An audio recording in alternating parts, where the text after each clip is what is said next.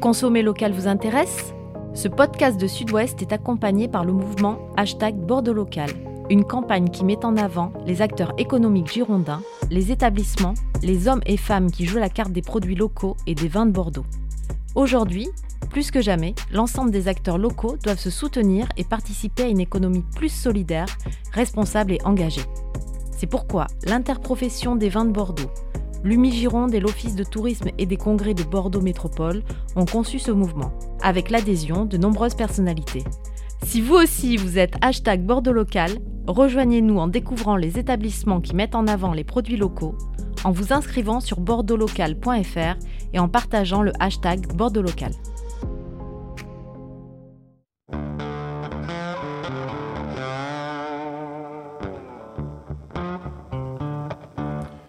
Une exploration géographique, géologique, historique, une exploration gastronomique, culturelle, sociale.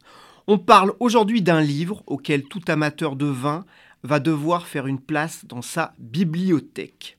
Bordeaux et ses vignobles, un modèle de civilisation.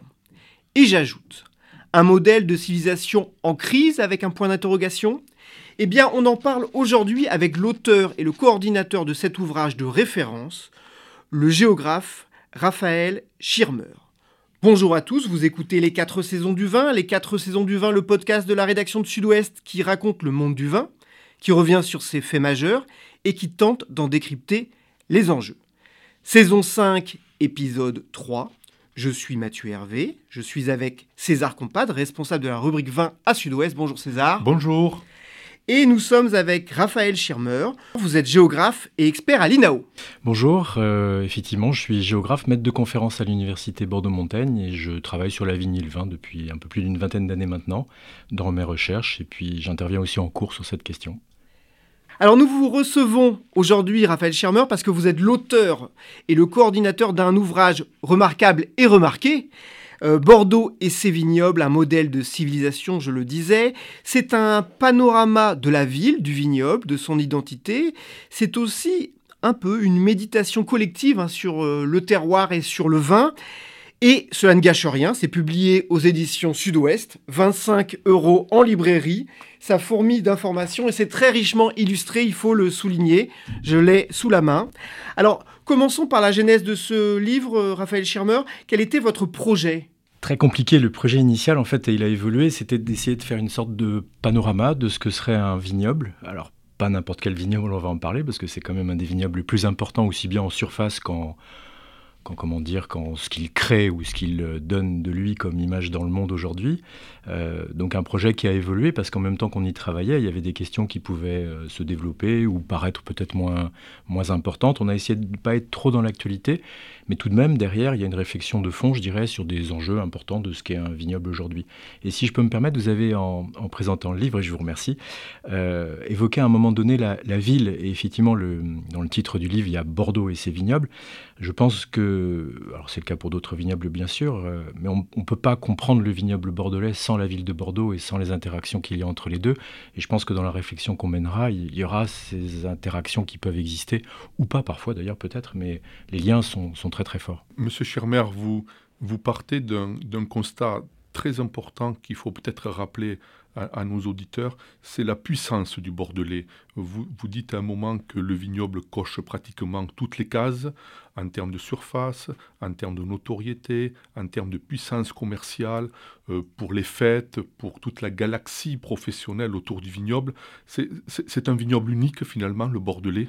Oui, très certainement. Et d'ailleurs, sur la, genèse du livre, c'était quelque chose qui était assez intimidant. Personnellement, n'étant pas bordelais, travailler sur un vignoble, c'était quand même quelque chose d'un petit peu osé. Mais, oui, effectivement, en, me plongeant dans ce vignoble, je me rendais compte à quel point, puis mes collègues aussi, à quel point euh, pratiquement toutes les thématiques euh, qu'on explore, euh, Bordeaux est très présent, parfois fait même partie de, ou fait référence, devient une sorte de modèle pour d'autres vignobles. Hein que ça concerne les questions euh, d'œnologie, euh, de vente dans le monde, euh, de tas d'autres questions. Bordeaux, effectivement, coche toutes les cases et, il est difficile d'en saisir toute la complexité.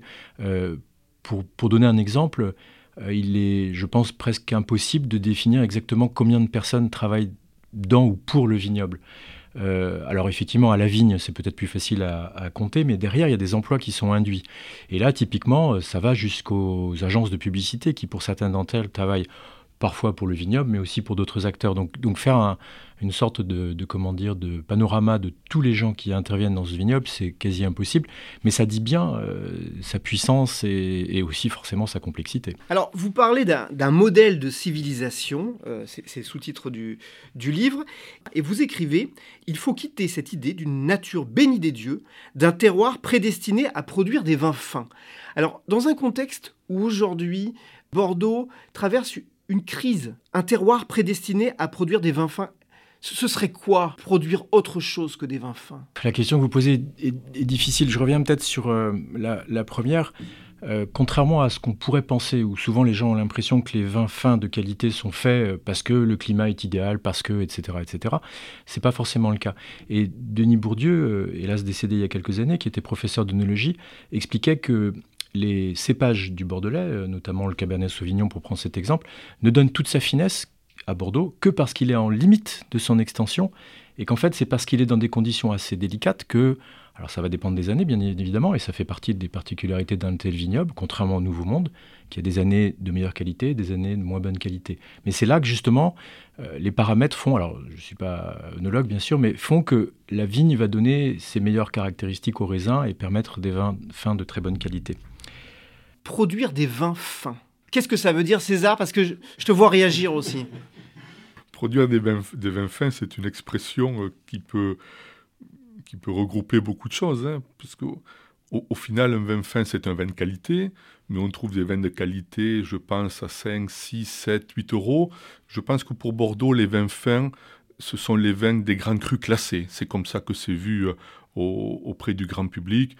Et je rappelle un chiffre, euh, parce qu'il faut toujours relativiser. Je pense que les vins fins à Bordeaux, c'est peut-être euh, les vins, les crus classés, pardon, à Bordeaux ou assimilés, c'est peut-être 10% des surfaces et, 20% du chiffre d'affaires. Ce qui veut dire qu'avec euh, les propos tenus par M. Schirmer, sachant que les terroirs ne sont pas bénis des dieux et c'est pas parce qu'on est à Pauillac que, Dieu vous a permis de faire des grands vins, on peut aussi en faire éventuellement dans l'entre-deux-mer, on peut en faire à Puisseguin, on peut en faire partout, puisque le terroir, même si c'est de la géologie, évidemment au départ, c'est aussi beaucoup le travail de l'homme. Donc ça, laisse beaucoup d'espoir à l'ensemble des viticulteurs qui sont, qui sont dans le Bordelais. Oui, exactement. Et ça renvoie à ce qu'on disait tout à l'heure, c'est qu'en fait, il y a pratiquement toute une chaîne de production et, et même euh, les viticulteurs ou viticultrices peuvent jouer sur euh, l'implantation du cépage, sur le coteau, sur des tas de paramètres comme ça, sur la taille de la vigne. Euh, énormément de paramètres qui font que on aura des raisins de plus ou moins grande qualité. Mais l'une des particularités de Bordeaux, et j'imagine, c'est d'avoir très tôt été branché sur des marchés internationaux notamment qui demandaient des vins de qualité. Typiquement l'Angleterre, 17e, 18e siècle et, et en encore davantage peut-être au 19e siècle, qui va être prête à acheter des vins de très très grande qualité à des prix euh, très élevés. Je pense à Aubryon, hein, dont on suit à peu près la trajectoire, qui va avoir une augmentation de ses prix, et qui, montre par retour que les, gens du vignoble bordelais vont chercher à s'inscrire dans cette demande, et donc chercher à faire des vins de plus en plus grande technique, capacité et, qualité. Typiquement, on pourrait, on pourrait, pour donner un exemple concret, euh, renvoyer à la naissance de ce qu'on appelle les chais médocains. Donc ça peut être un cuvier où vont être vinifiés les vins ou le chai d'élevage, qui est euh, quand même une, invention que je trouve assez, euh, assez merveilleuse, hein, sur laquelle une bonne partie de la production du vin mondial repose aujourd'hui, c'est l'utilisation de la gravité. C'est-à-dire le, le raisin arrive à l'étage et puis va descendre sans être trop abîmé par un système de gravité vinifié euh, en, descendant. Et cette, invention va permettre à des châteaux quand même d'envergure assez importante, on évoquait Pauillac, là il y a quand même des très grands domaines, qui, vont techniquement être capables d'avaler des surfaces assez considérables tout en maintenant une qualité ou même en, en augmentant, on va dire, la qualité de leur vin au fur et à mesure. Et à noter que dans la plupart des nouveaux chais aujourd'hui, et il y en a beaucoup construits en Gironde, effectivement, cette notion de gravité est, constamment euh, mise en avant. Comme, vous l'avez dit, cette puissance de la place de Bordeaux, en fait, on n'a pas idée de ce que ça représente en termes de courtiers, en termes de négociants. C'est une puissance qu'on retrouve peu dans d'autres vignobles, eu égard aussi effectivement à la taille du vin de, de Gironde, du vin de Bordeaux, rappelant que la Gironde est le plus grand département viticole français. Pas faire l'inventaire de tous les vignobles importants, mais j'ai l'impression que les autres vignobles, parfois, il leur manque quelque chose. Euh, par exemple, euh, la Champagne, très grand vignoble, mais en, en, termes. Alors, j'espère qu'il n'y a pas des champenois qui vont écouter l'émission.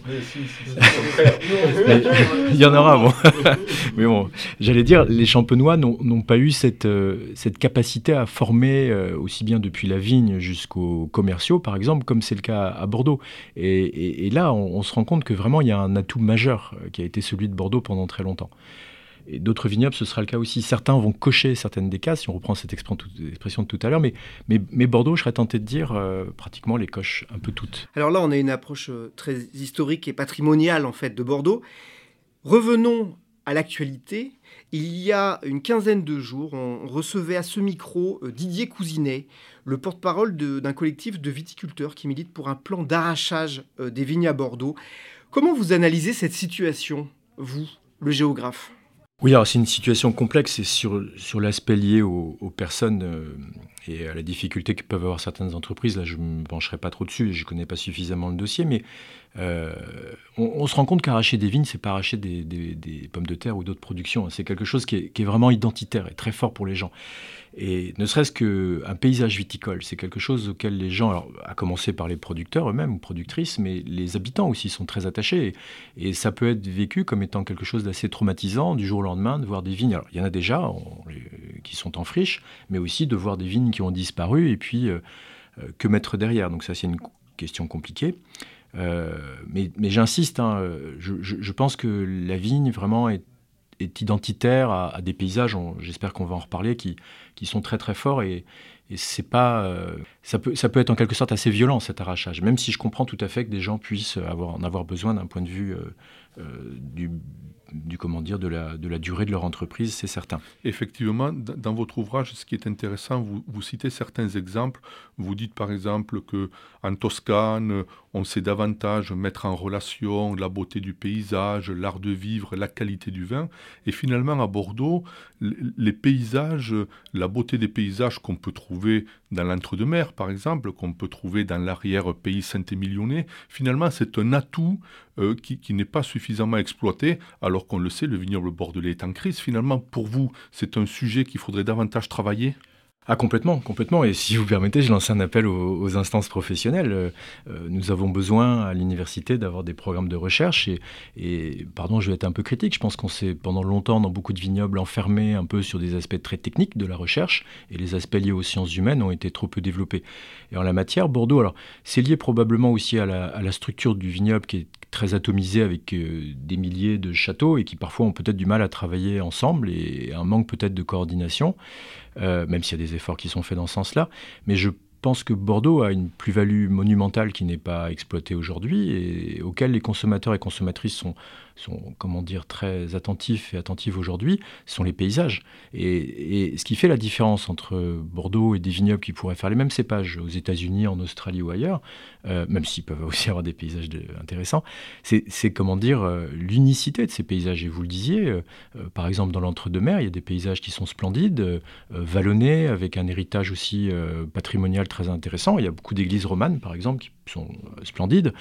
Euh, avec des points de vue, des panoramas, etc., qui, sont trop peu exploités et je trouve ça bien dommage. À mon sens, Saint-Émilion est peut-être. Euh, alors, bien sûr, ils ont un patrimoine et puis une, histoire en la matière.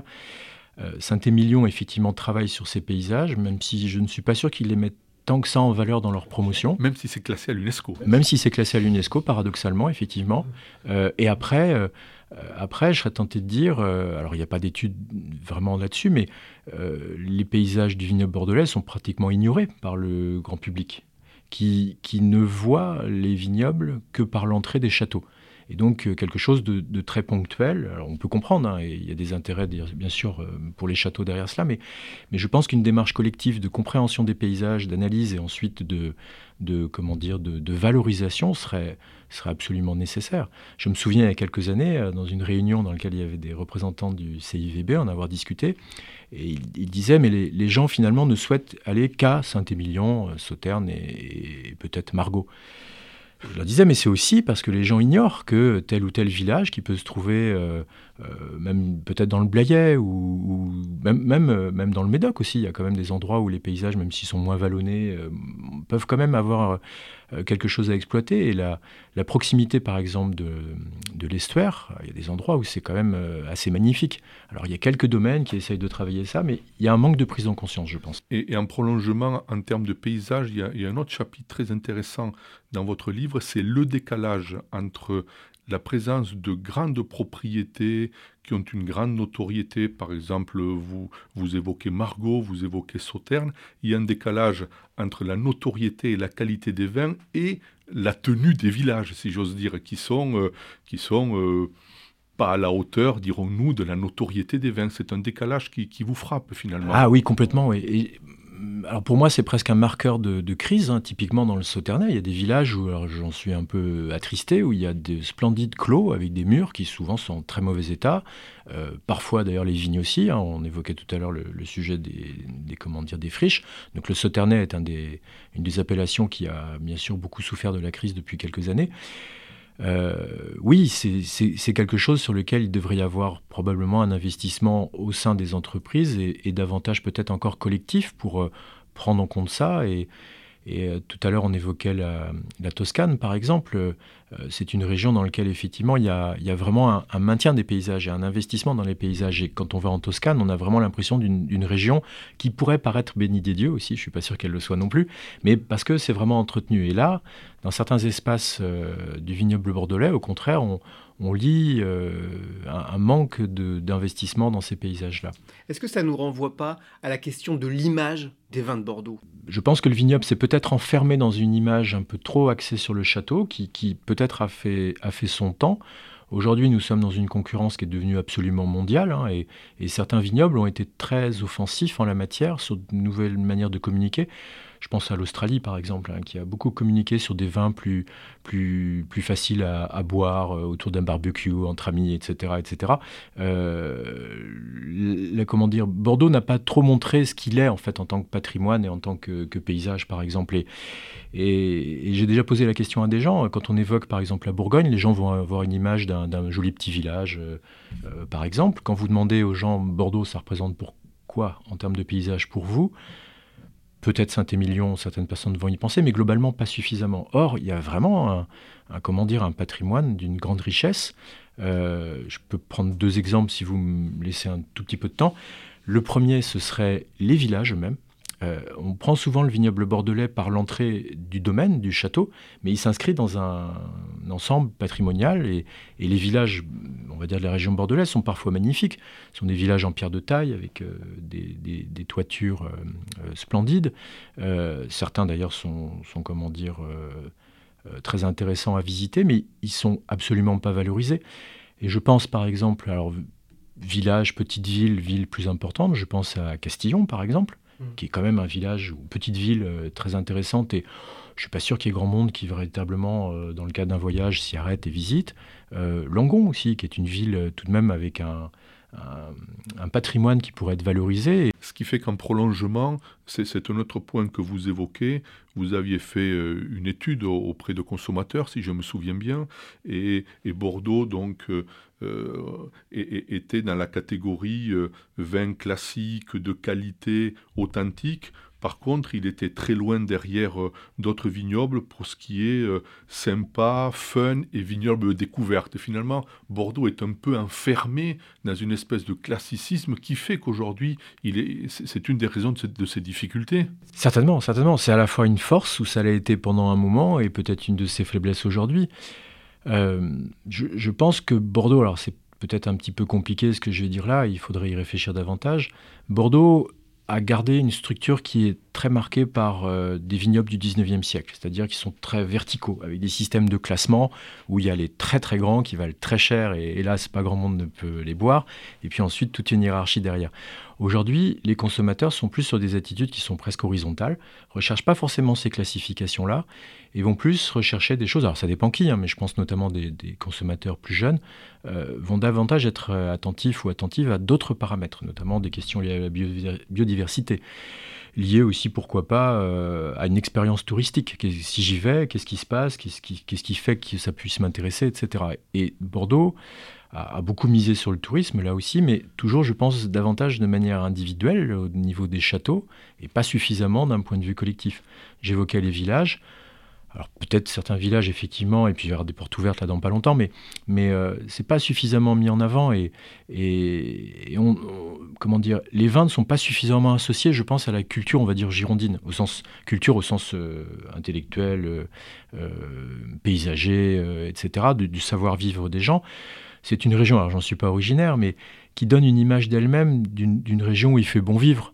On a envie de s'asseoir, euh, boire un bon verre, manger un bon plat. Typiquement d'ailleurs, euh, la gastronomie girondine n'est pas suffisamment associée au vin. Alors justement, ça, c'est une question sur laquelle on voulait vous entendre euh, alors que le temps file. dans, votre ouvrage, il y a un chapitre qui est consacré à la gastronomie. Euh, il y a un article dont vous n'êtes pas l'auteur. Rendons à César, c'est pas à César d'ailleurs, euh, c'est à Lucie euh, Devray Démettre, voilà, de, qui est l'auteur de, cet article. c'est sur la restauration bordelaise et sa relation avec le vin. Et il y a, une question moi qui, qui, me, qui me turlupine depuis des années.